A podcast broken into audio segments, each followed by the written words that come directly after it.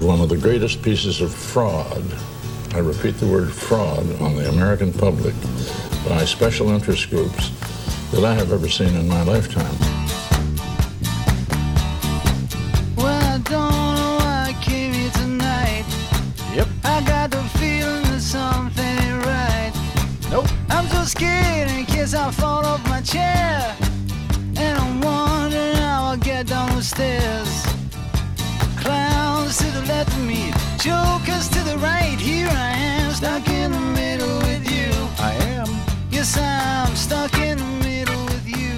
From Pacifica Radio in Los Angeles, this is the BradCast as heard on KPFK 90.7 FM in LA.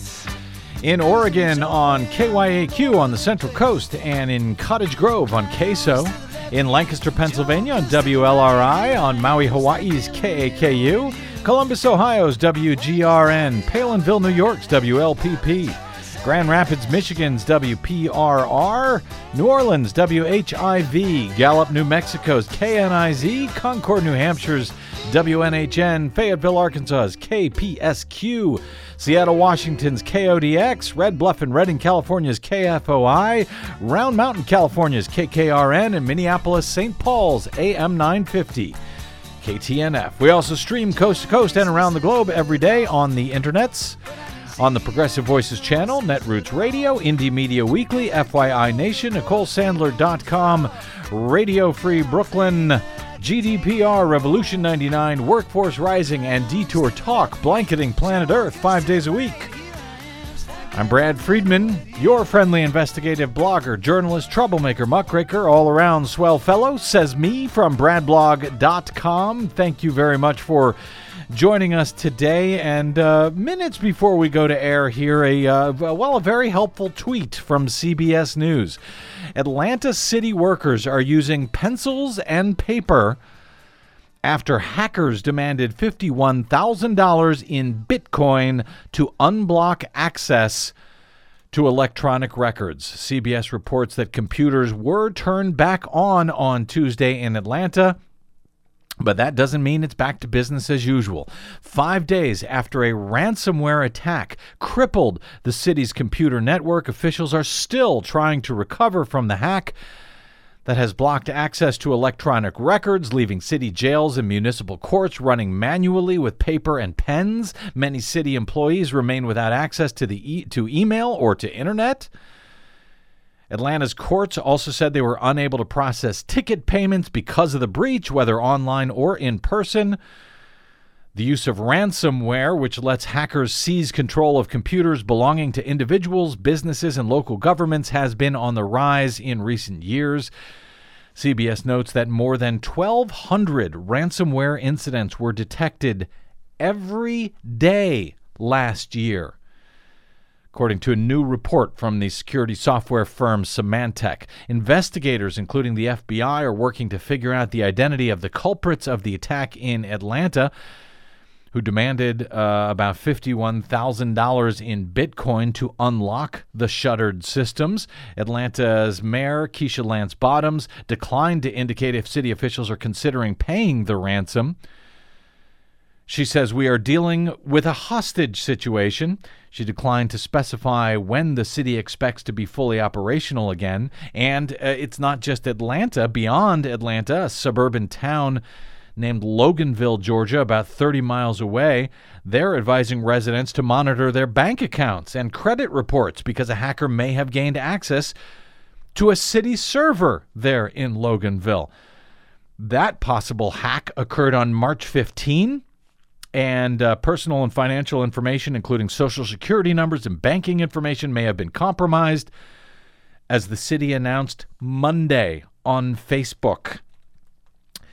Yes, that would be about 10 days after the hack actually occurred.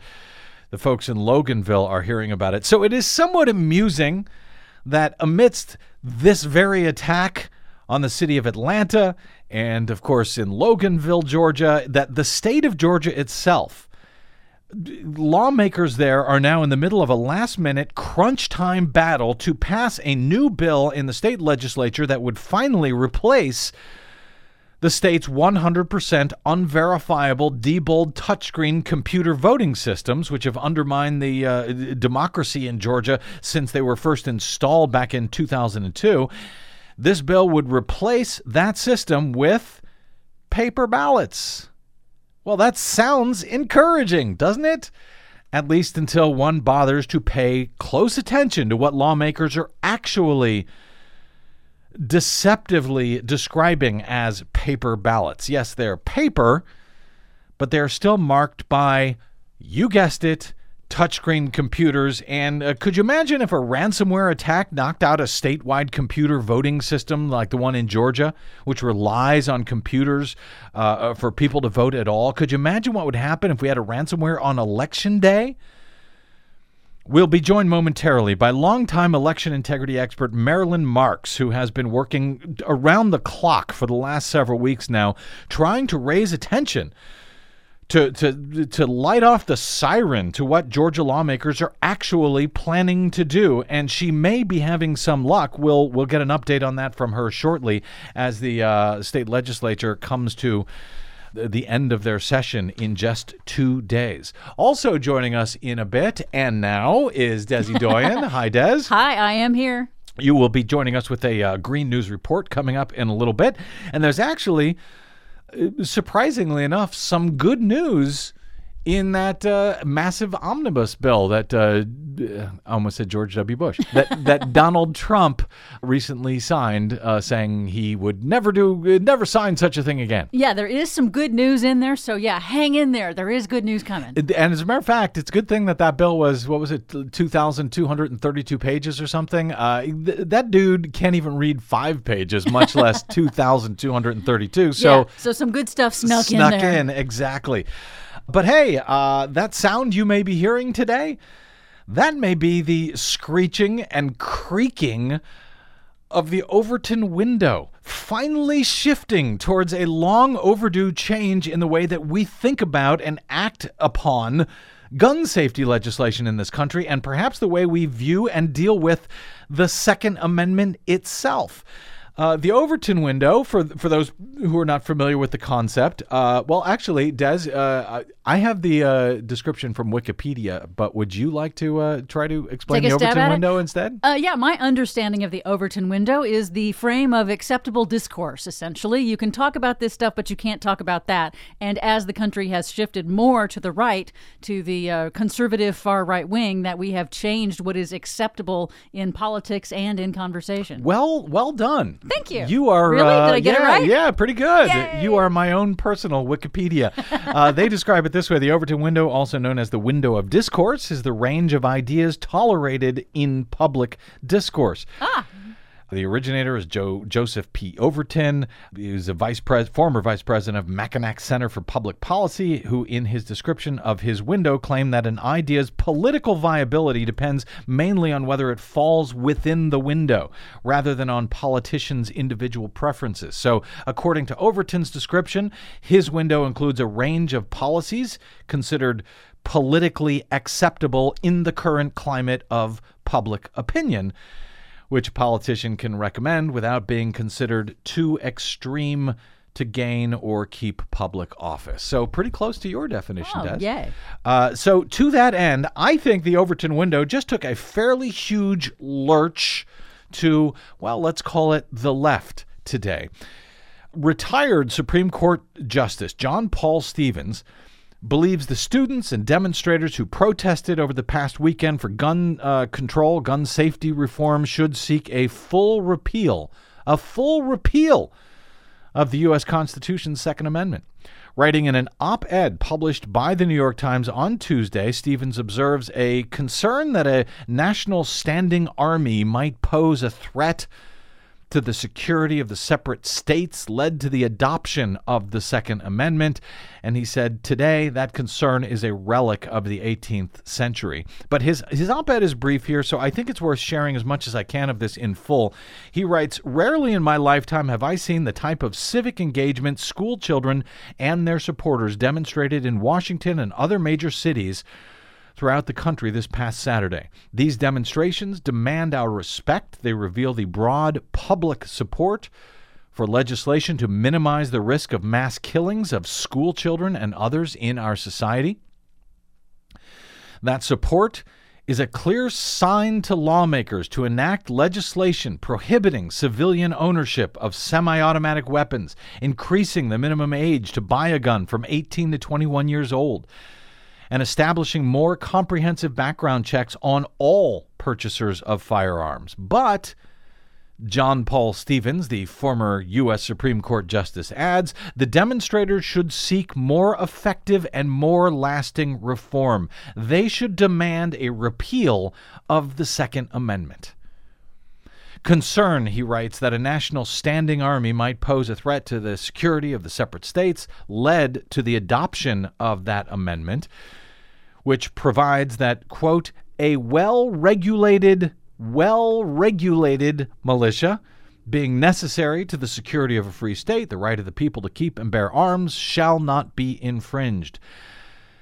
Today, writes Justice Stevens, that concern is a relic of the 18th century. He goes on to offer some actual history here, not the rewritten history of the National Rifle Association about the Second Amendment, but some actual history of how the Second Amendment has been regarded since the founding of our country, and at least up until the NRA began to rewrite the facts to eventually get a favorable, if very slim, majority ruling from the U.S. Supreme Court in 2008 after decades of, uh, of failure. Stevens writes For over 200 years after the adoption of the Second Amendment, it was uniformly understood as not not placing any limit on either federal or state authority to enact gun control legislation. In 1939, for example, the Supreme Court unanimously held that Congress could prohibit the possession of, sawed of a sawed off shotgun because that weapon had no reasonable relation to the preservation or efficiency of a, quote, well regulated militia during the years when Warren Burger was our Chief Justice, he says, from 1969 to 1986. No judge, federal or state, as far as I'm aware, expressed any doubt as to the limited coverage of that amendment. When organizations like the National Rifle Association disagreed with that position and began their campaign claiming that federal regulation of firearms curtailed Second Amendment rights, Chief Justice Burger publicly characterized the NRA as perpetrating, perpetrating, quote, one of the greatest pieces of fraud, I repeat the word fraud, on the American public by special interest groups that I have ever seen in my lifetime. That was from the Chief Justice of the Supreme Court for almost 20 years. And in case you don't believe me, Des, you dug up this uh, from uh, is it 19, uh, 1991. 1991. Uh, here's Chief Justice Warren Burger, I think, on the PBS News Hour, uh, saying exactly that. If I were writing the Bill of Rights now, there wouldn't be any such thing as the Second Amendment. Which says? That uh, a well regulated militia being necessary for the defense of the state, the people's rights to bear arms. This has been the subject of one of the greatest pieces of fraud I repeat the word fraud on the American public by special interest groups that I have ever seen in my lifetime. Now just look at those words. There are only three lines to that amendment. A well regulated militia. If the militia, which was going to be the state army, was going to be well regulated, why shouldn't 16 and 17 and 18 or any other age persons be regulated in the use of arms the way an automobile is regulated?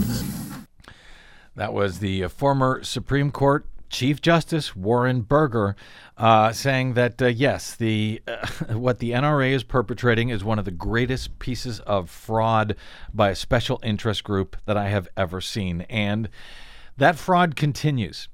In 2008, Justice uh, John Paul Stevens writes in his op ed at the New York Times today the Supreme Court overturned Chief Justice Burger's and others' long, long settled understanding of the Second Amendment's limited reach by ruling in, uh, in District of Columbia versus Heller that there was an individual right to bear arms. Stevens says, I was among the four dissenters. Uh, and, and, that's right. Uh, just to be clear, up until uh, 2008, since the founding of our republic. The U.S. Supreme Court had never ruled this way, not until 2008, until the now late and very radical right wing Justice Antonin Scalia wrote his 5 to 4 majority opinion in that case. Justice Stevens says that decision, which I remained convinced was uh, I remained convinced was wrong and certainly was debatable, has provided the NRA with a propaganda weapon of immense power. Overturning that decision via a constitutional amendment to get rid of the Second Amendment would be simple, simple, hmm. and would do more to weaken the NRA's ability to stymie legislative debate and block constructive gun control legislation than any other available option. I'm not so sure it's simple, but uh, he goes on to say that simple but dramatic action would move Saturday's marchers closer to their objective than any other possible reform. It would eliminate the only legal rule that protects sellers of firearms in the United States unlike every other market in the world. It would make our school children safer than they have been since 2008 and honor the memories of the many, indeed far too many, victims of recent gun violence. That is retired Supreme Court Justice John Paul Stevens in the New York Times today. In response, Chris, uh, Chris Cox, the executive director of the NRA's lobbying arm, said Tuesday that the NRA uh, as well as a majority of the American people and the Supreme Court, believe in the Second Amendment's right to self protection, and we will unapologetically continue to fight to protect this fundamental freedom. Of course, the Second Amendment doesn't actually say anything at all about self protection.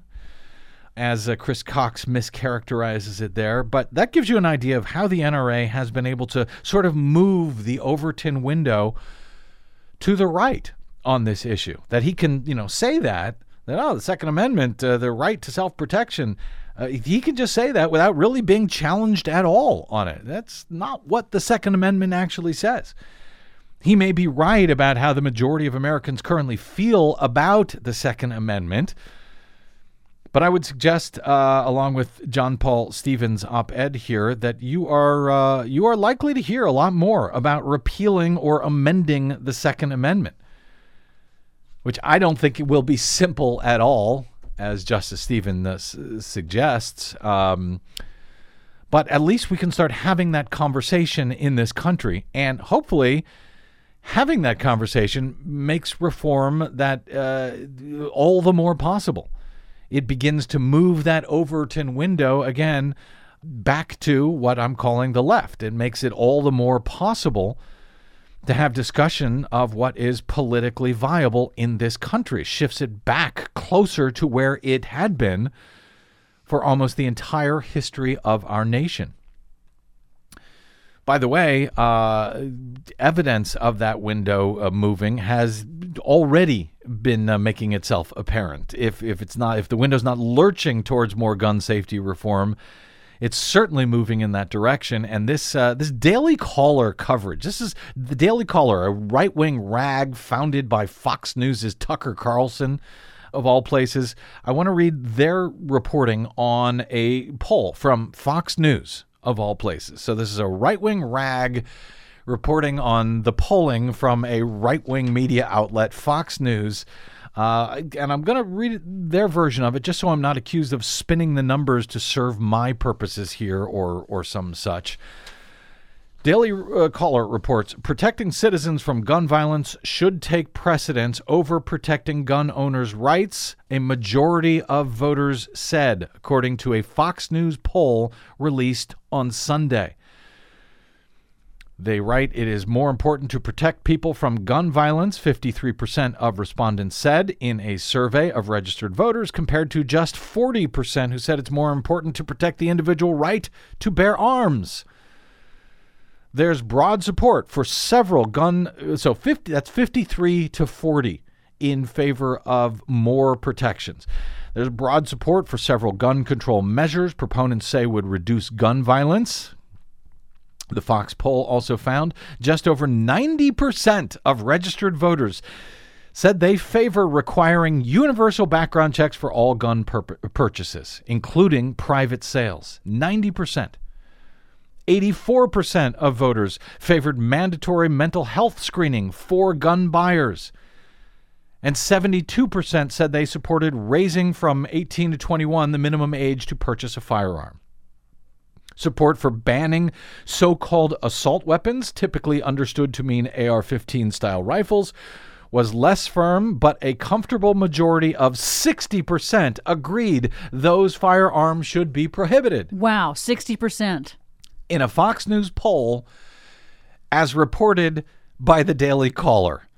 Now, this poll was taken ahead of the uh, March for Our Lives uh, on Saturday in Washington, D.C., and elsewhere, calling for stricter uh, gun safety measures following the massacre in February in the uh, in in Parkland, Florida.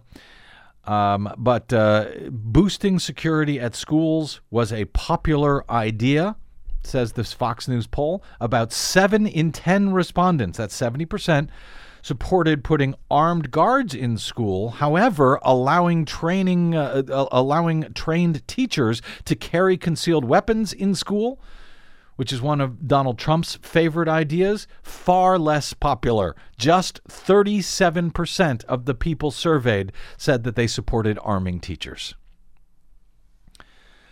So, again, that is coming from the right wing of the right wing.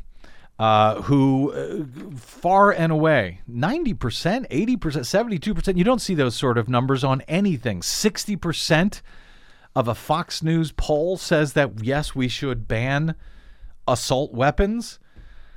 The Overton window is definitely moving. Uh, it takes time to change. It would take time to, uh, to certainly to change the uh, Second Amendment.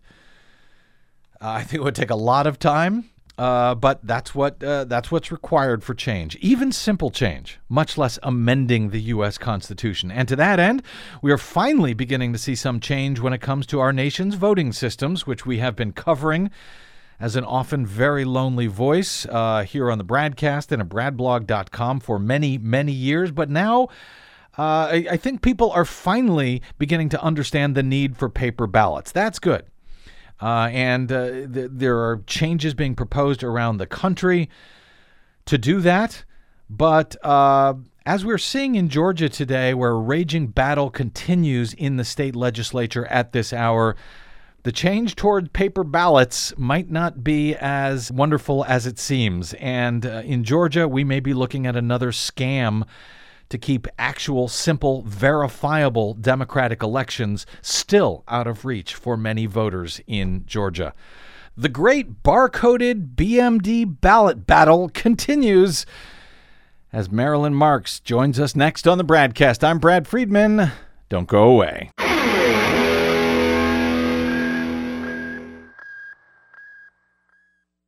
Hi, this is Desi Doyen from the Green News Report and the BradCast.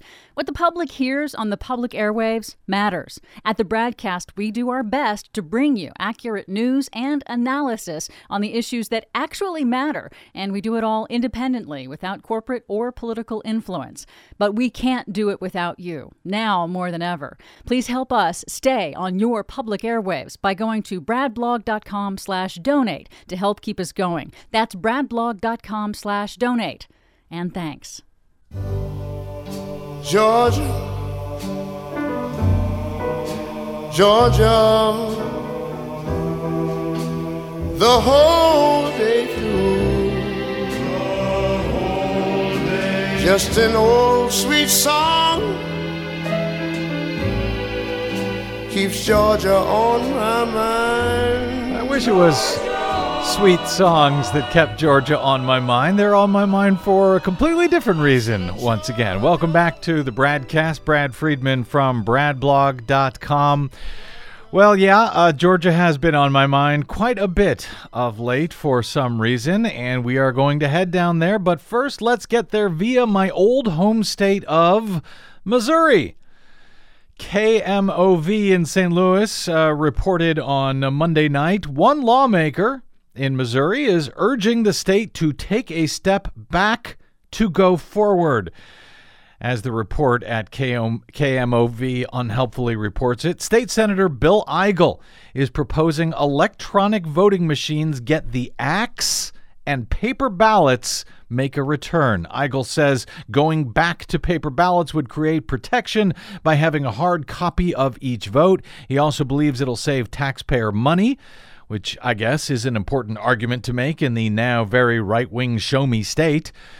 St. Louis County has about 1,500 electronic machines that cost about $5,000 per unit. Senate Bill 1067 in Missouri would require counties to phase out the fully electronic 100% unverifiable voting machines that are often used in both St. Louis and Kansas City in favor of systems using hand marked paper ballots. If approved, the measure would take effect next year. Oh, and did I mention that State Senator Bill Eigel is a Republican? His bill, I looked up uh, 1067, uh, would approve a voting system that only one that produces the election results from paper ballots that voters have marked by hand, or in the case of disabled voters who need assistance, from paper ballots that have been marked by paper ballot marking devices designed to assist disabled voters. The text goes on to read Upon the removal of any direct recording electronic touchscreen vote counting machine from the election authority's inventory because of mechanical malfunction, wear and tear, or any other reason, the machine shall not be replaced and no additional direct recording electronic voting machine shall be added to the election authority's inventory. The official ballot shall be this uh, this legislation says quite clearly the official ballot shall be a paper ballot that is hand marked by the voter or in the case of disabled voters who need assistance by a paper ballot marking device designed to assist the disabled. See? Is that so hard? Did I mention that Missouri State Senator Eigel was a Republican? Now, the bill may have a way to go in Missouri, but it's a move in the right direction. That is nice to see for a very welcome change. We can fight later about how to count those hand marked hand marked paper ballots, either with a computer op scan system or by hand, which is the only way to know that any ballot has been tabulated as per voter intent. But at least we will have a paper ballot in Missouri that we can know has been verified by the voter because he or she has marked it by hand by themselves.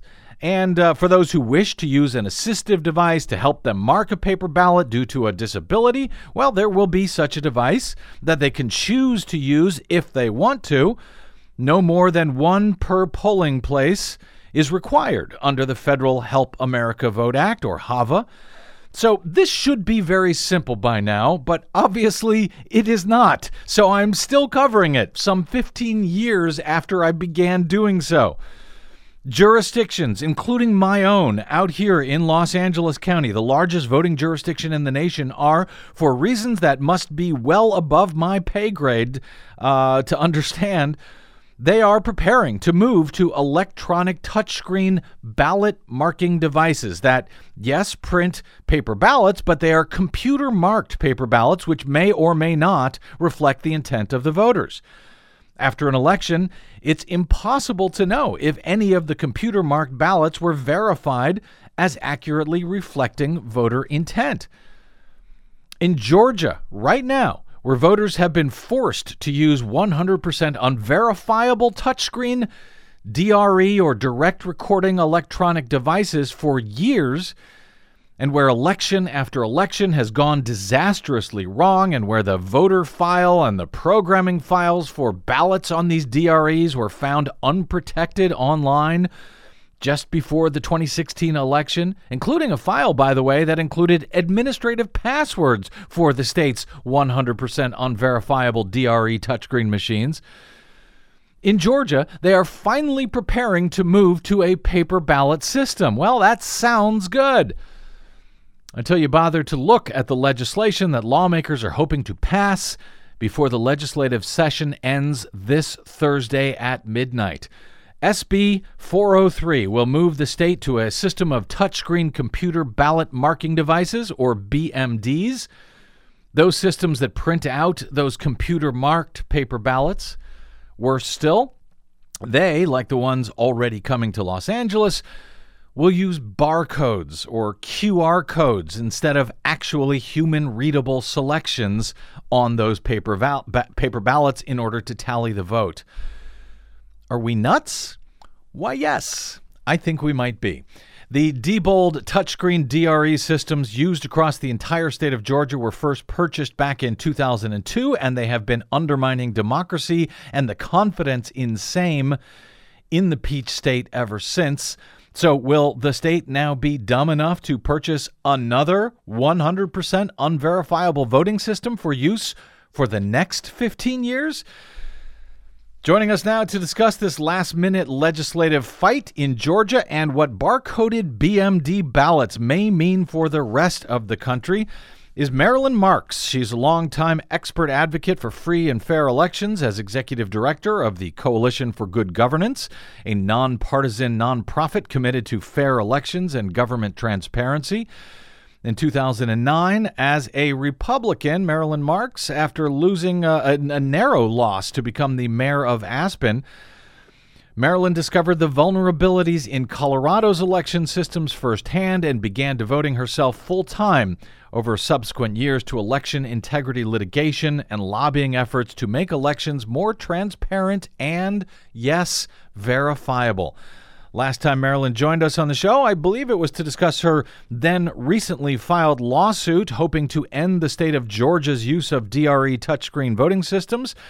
That suit by her group continues, but she joins us today to discuss her personal concerns about Georgia's um, State Senate Bill 403 that is either on the verge of passing or not passing before the session ends in Georgia this Thursday.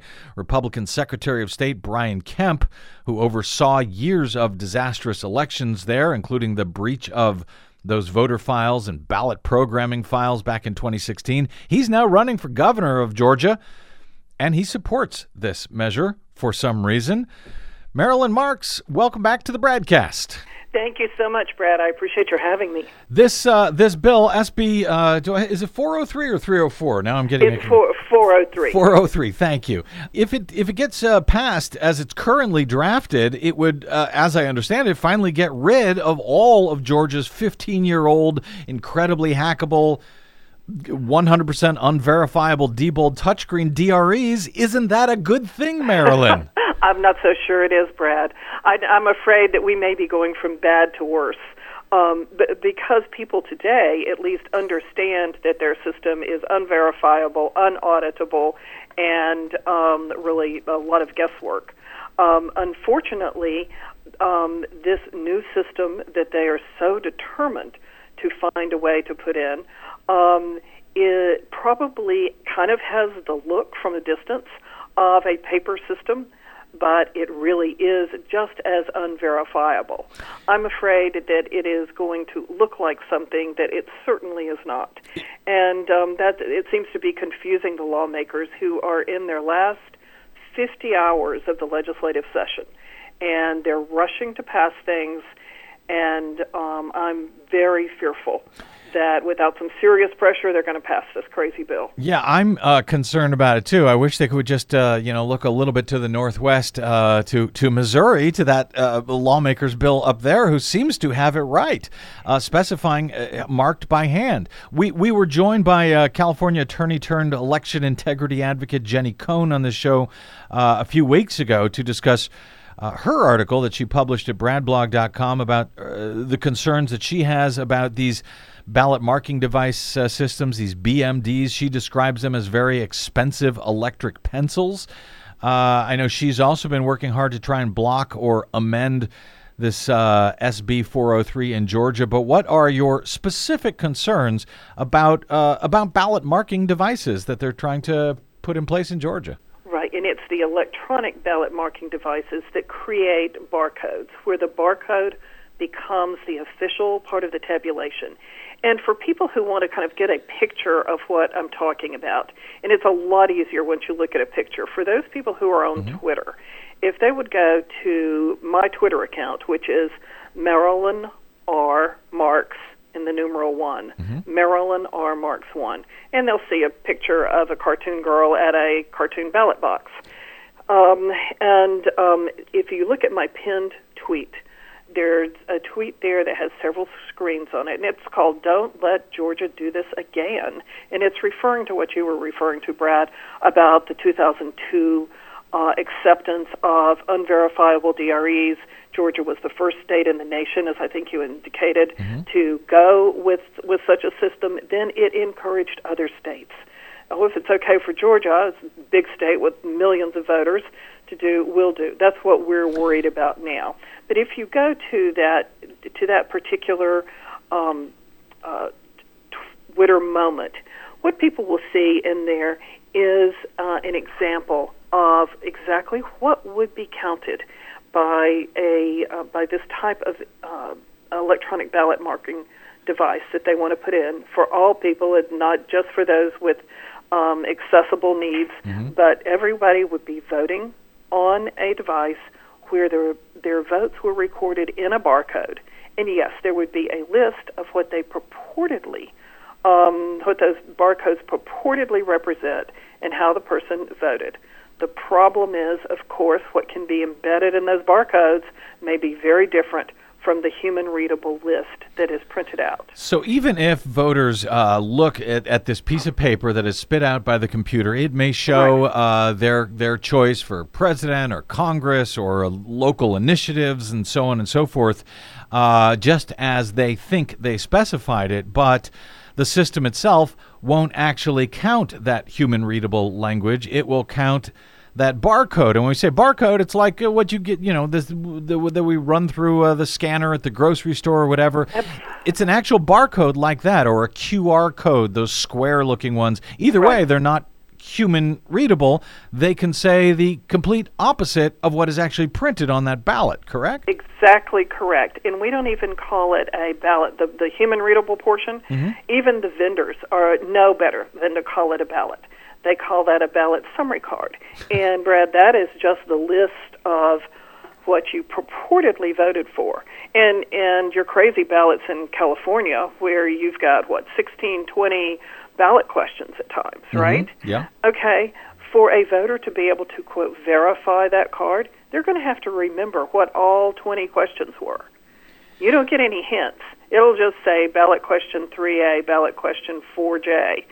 And you have to remember what that was and whether you voted yes or no. And uh, I should also note one of the uh, most insidious things I think about this is that uh, these these ballot cards or summary cards, whatever they call, they will only uh, they're supposed to.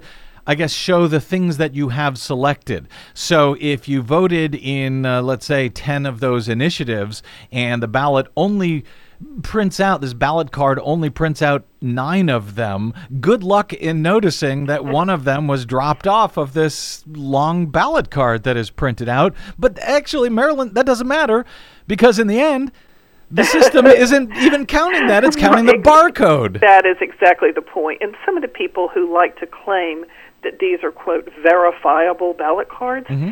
they're they're saying, well, if we have really robust audits, we'll we'll catch that. Well, nobody has audits that are that great. And first of all, people just are not able to truly verify that that ballot card. And that is the huge fundamental logical flaw in all of this. But going back to your your comment mm-hmm. that the barcode itself is what's being tabulated, that and the voter can't read it and imagine what can happen to it in the various places it could be hacked.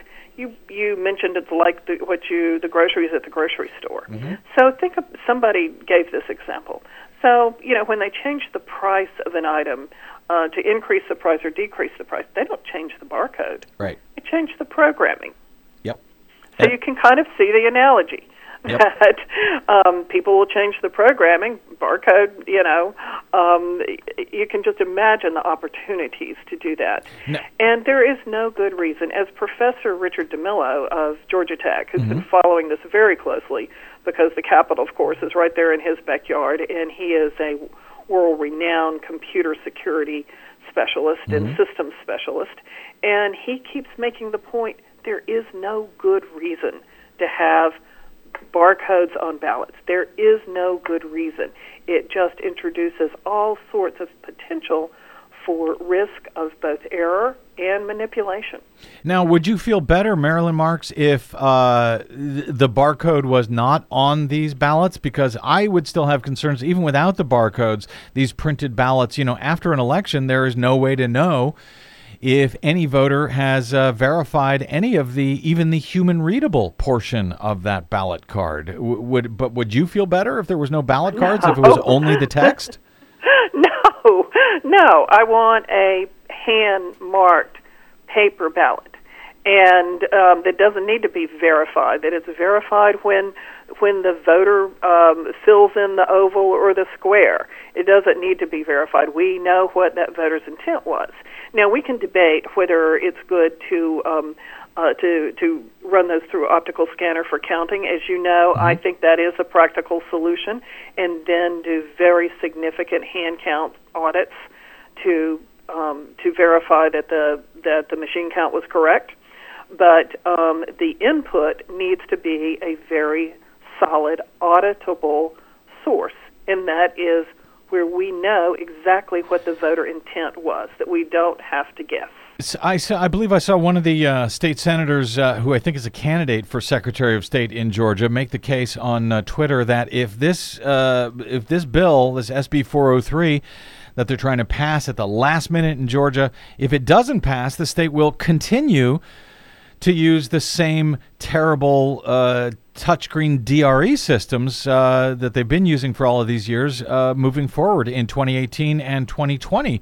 What's your response to that, Marilyn? Well, uh, it's a silly argument because, um, first of all, they already have the authority in the law, and they actually use it for using uh, hand marked paper ballots uh, counted by optical scan machines. They use it for their mail in ballots, as most states do, Brad. And um, so, of course, they already have the authority, they have the equipment, they could convert to it um, within a few weeks without a problem. They could be using it for uh, 2018 um, fall elections. They, They could, could- have done it. they could just switch to hand marked paper ballots today, immediately. They certainly could. And in fact, they have already a thousand scanners in the state, and we know where another thousand are that they could have for, for just the asking.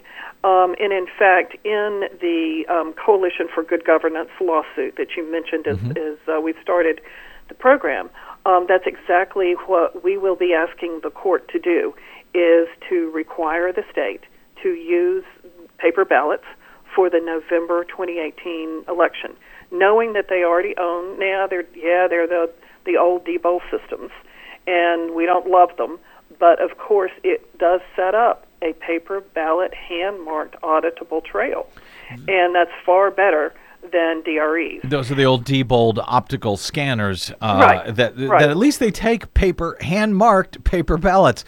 Uh, Marilyn, uh, some of the national election integrity groups, uh, voting rights groups like uh, Common Cause and Verified Voting. Had at one time, uh, as I understand it, been supporting this bill in the state of Georgia, SB 403. Uh, is that still the case? Ha- Are, That are they is, still? that is no longer the case, thank goodness. It's, it's um, about about a week and a half ago or so, maybe two weeks ago, um, they began to realize the dangers of this and are now all opposing the bill. And I'm hopeful that they are not going to agree to any last minute amendments. There are just too many things wrong with this bill, Brad. As a matter of fact, it does not even require basic uh, locks and chain of custody on on the ballots or the balloting equipment.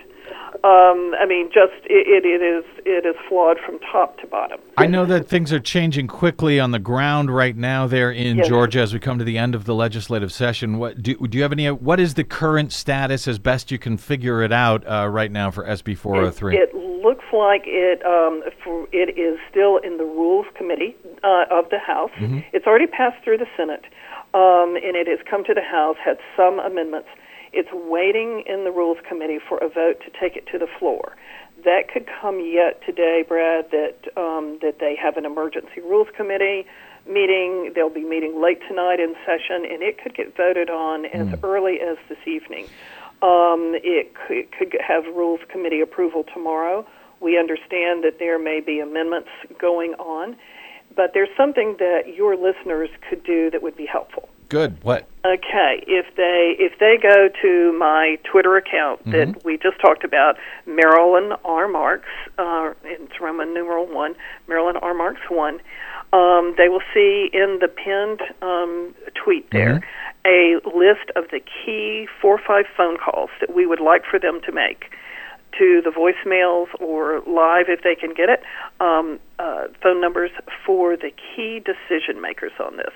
And I've even included a requested message that I would like for them to to make to the people that they reach, including the governor's office, explaining this is something that no one out of state, in state wants to see happen. Is that would that be for in-state uh, in-state only people to call, or no, should out-of-state people call as well? Out of state people should call as well because we don't want this insidious disease of these things, as we call it, son of DREs, um, uh, going on to other states. The minute that Georgia uh, accepts this, the vendors will be out in other states trying to do the same thing.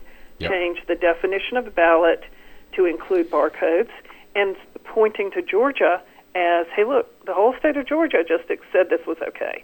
So I would say, from a self interest standpoint, other voters across the United States should pick up the phone and call Georgia and tell them, don't do this to us again. I you will- did it to us 15 years ago. Yes, uh, fool us once. Uh, I will. I will be sure to link over to your Twitter feed and to that post where people can make these calls, these polite calls. Please be polite when you call, but uh, you know, uh, make it clear that no, we don't want barcoded ballots, uh, and frankly, we don't want computer marked ballots at all.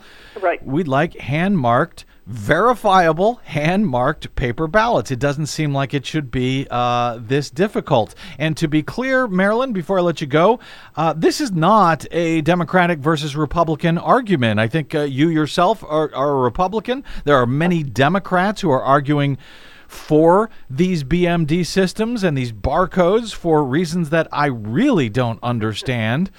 Um, Well- yeah.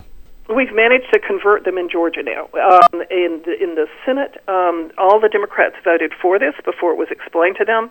But we understand that the Democratic House Caucus is with us on this. Really? The Democratic House Caucus, all of the election integrity groups, and as far as we know, every voter, every regular citizen voter we have found, they're on our side. This is done being done by a handful of Republican leaders who seem to be aligned with the voting machine companies. And that is not a good alignment. I would like to say, Brad, before we go, that I one, I definitely would thank you for letting me do this. But if people want to keep up to date with what's happening here, mm-hmm. let me give a text number that people can text to Okay. to ask for updates, and we'll just put them on our routine update. And that is nine eight zero two nine two 4042. 980-292-4042 and that is also in my um, twitter uh, moment that you will be pointing people to I will include that uh, number as well. Marilyn uh, Marks, the ironically named Marilyn Marks. By the way, when you look up her uh, her Twitter address, it's not Marks like uh, Groucho. It is Marks, M A R K S, like you know. Hand marks on a paper Exactly ballot. Uh, Marilyn R. Marks, the number one on Twitter, and of course, uh, her group is Coalition for Good Governance.org. Uh, Marilyn, uh, you're you're doing a hell of a job moving, uh, hopefully moving the Georgia legislature and the rest of the country with it. Uh, stay in touch as this moves forward, and because I, yeah, suspect this disease is going to be spreading. I'm afraid it is thank you for your help with this brad You bet. Thank you. Okay, a quick break, and we are back with Desi Doyen and the Green News Report, where we actually have some some pretty encouraging news for a change there, uh, and some less encouraging news. Mm, that's why they call it the Green News Report. I'm Brad Friedman. This is your BradCast.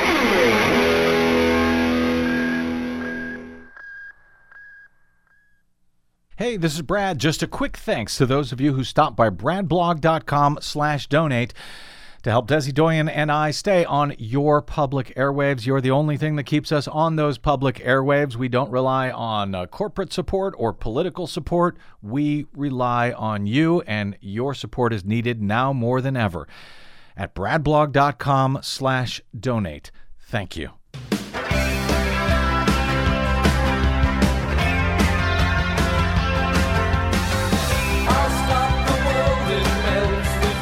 Well, now I'm now I'm concerned I oversold the amount of good news in our Green News Report. As Well, you know, we'll let the listeners be the judge of that. welcome back to the broadcast, Brad Friedman from BradBlog.com, and uh, all right, you can decide yourself, listeners.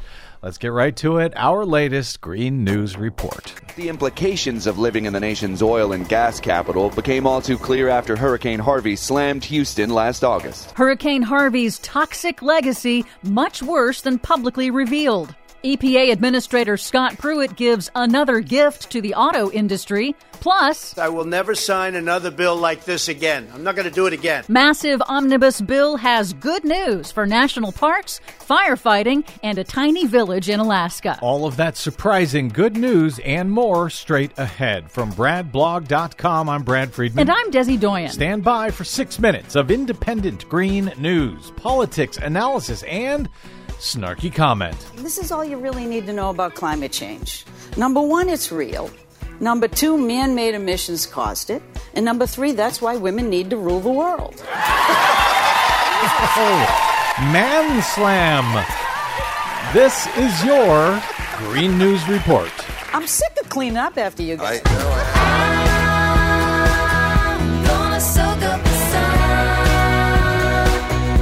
Okay, Desi Doyen, so the Hurricane Harvey response wasn't quite as impressive as Donald Trump pretended? Uh, yeah, that's definitely the case. Six months after Hurricane Harvey hit Houston, Texas, and shattered the record for the largest single deluge ever recorded in U.S. history, a massive study of county, state, and federal records conducted by the Associated Press and the Houston Chronicle has found that Harvey had a much more widespread toxic impact than has been previously made public. The reporters cataloged more than 100 releases of more than a dozen toxic chemicals and carcinogens that were released into neighborhoods and waterways. Yet officials at the time assured the public that the post storm pollution posed little to no health threat. The analysis found only a handful of these industrial spills have been investigated by federal regulators, and state regulators have taken no enforcement actions at all for these toxic releases. Hmm. Meanwhile, a heads up, Bloomberg News reports that Environmental Protection Agency Administrator Scott Pruitt will soon begin the formal process of aggressively weakening fuel economy standards that were set under the Obama administration. This would be for new vehicles starting in 2022 and to which automakers had already agreed to do back in 2012. I guess this is because Trump voters enjoy paying more for their gas? Yes, apparently so. These standards would have decreased air pollution and greenhouse gas emissions and saved consumers money, but now they won't, thanks to intense lobbying from the U.S. auto industry. And Pruitt also indicated that he may try to strip the state of California of its special waiver to maintain tougher air pollution standards under the Clean Air Act, which a number of states have also adopted. California is not, you know, the arbiter of these issues. The EPA, the DOT, and others make those decisions. California uh, contributes as well, but that, that shouldn't and can't dictate to the rest of the country what these levels are going to be. I feel like I remember this story, have seen it before. Uh, that this is what happened when the George W. Bush administration came in and they challenged California's more stringent environmental protection standards, and they won at the time in the Supreme Court. We finally turned that back, but now it looks like the same old fight again. That is exactly what happened in the past, and it looks like the federal government now is going to participate in switching the rules back and forth and back and forth again. And if you have any questions about this, go see the movie Who Killed the Electric Car. We had an electric car way back in the 90s called the EV1 that everybody liked who had one, and the Bush administration helped kill that. And, well, everything old and stupid is new and being done all over again, I guess. Meanwhile, Trump's Interior Secretary Ryan Zinke has launched a new outdoor recreation advisory panel to make recommendations on public lands policy, and he's stocked it with industry representatives who have a financial interest in public lands. Washington Post reports that many of the 16 members of the new committee come from the motorized recreation vehicle industry. Other members have advocated for privatizing park services, while others represent companies with National Park Service contracts. Not on the advisory panel are anyone from the Outdoor Industry Association, which advocates for non motorized activities like hiking and kayaking. But finally, some good news. The massive $1.3 trillion omnibus bill that President Trump signed last week over his own objections not only retains the current budget of the EPA and retains clean energy policies as is, it also includes a big boost to the budget of the National Park Service to make much needed infrastructure repairs. Also, a boost for the Forest Service's firefighting and fire prevention budget, which has long been sought by conservation and forestry groups in the wake of record wildfire seasons across the nation. Also in the omnibus bill, and also very good news, a tiny town in Alaska that is threatened by climate change has finally received some federal funding to relocate. The small village of Newtok, Alaska, has been losing 70 feet of land land every year due to sea level rise and coastal erosion. Congress has now appropriated $15 million to begin relocating Newtok to a safer location nine miles inland. It's only a fraction of what's required to relocate the whole village, but it's a start. I'll take it. For much more on all of those reports and the ones we couldn't get to today, please check out our website at greennews.bradblog.com. I'm Brad Friedman. And I'm Desi Doyen. And this has been your Green News Report.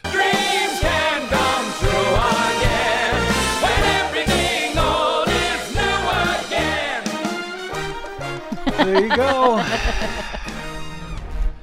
yes. Cheery, huh? Yeah, we have to keep fighting for the same things over and over and over again, but that's what we have to do. I guess we do. Uh, all right, we got to get out here. Oh, uh, very quickly from Thomas P., who stopped by bradblog.com slash donate to help support our independent efforts here to continue to independently inform the public over your public airwaves five days a week. Uh, Thomas writes, Thanks for fighting the good fights, Brad and Desi.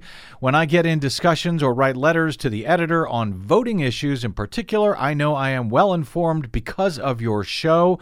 Your far flung and peaceful foot soldier in Pennsylvania, Thomas. Awesome. I had sent him a thank you note, and he said he knows now when he's writing about this, talking about this, to not just say paper ballots, but say hand marked paper ballots. Yay! Keep that mantra going. Thank you, Thomas, and thanks to all of you who have stopped by bradblog.com slash donate to pledge your support, particularly with a sustaining monthly subscription of any amount you like to the BradCast. Um, we are fueled only by you, and we uh, appreciate your help there. All right, my thanks to our producer, Desi Doyen, to my guest today, Marilyn Marks of the Coalition for Good Governance, and to you for spending a portion of your day or night with us. If you missed any portion of today's show, you can download it anytime for free at bradblog.com. You can drop me email if you like. I am bradcast at bradblog.com. And on the Facebooks and the Twitters, I am simply the Brad Blog. That's it. Until we meet again, I'm Brad Friedman. Good luck, world.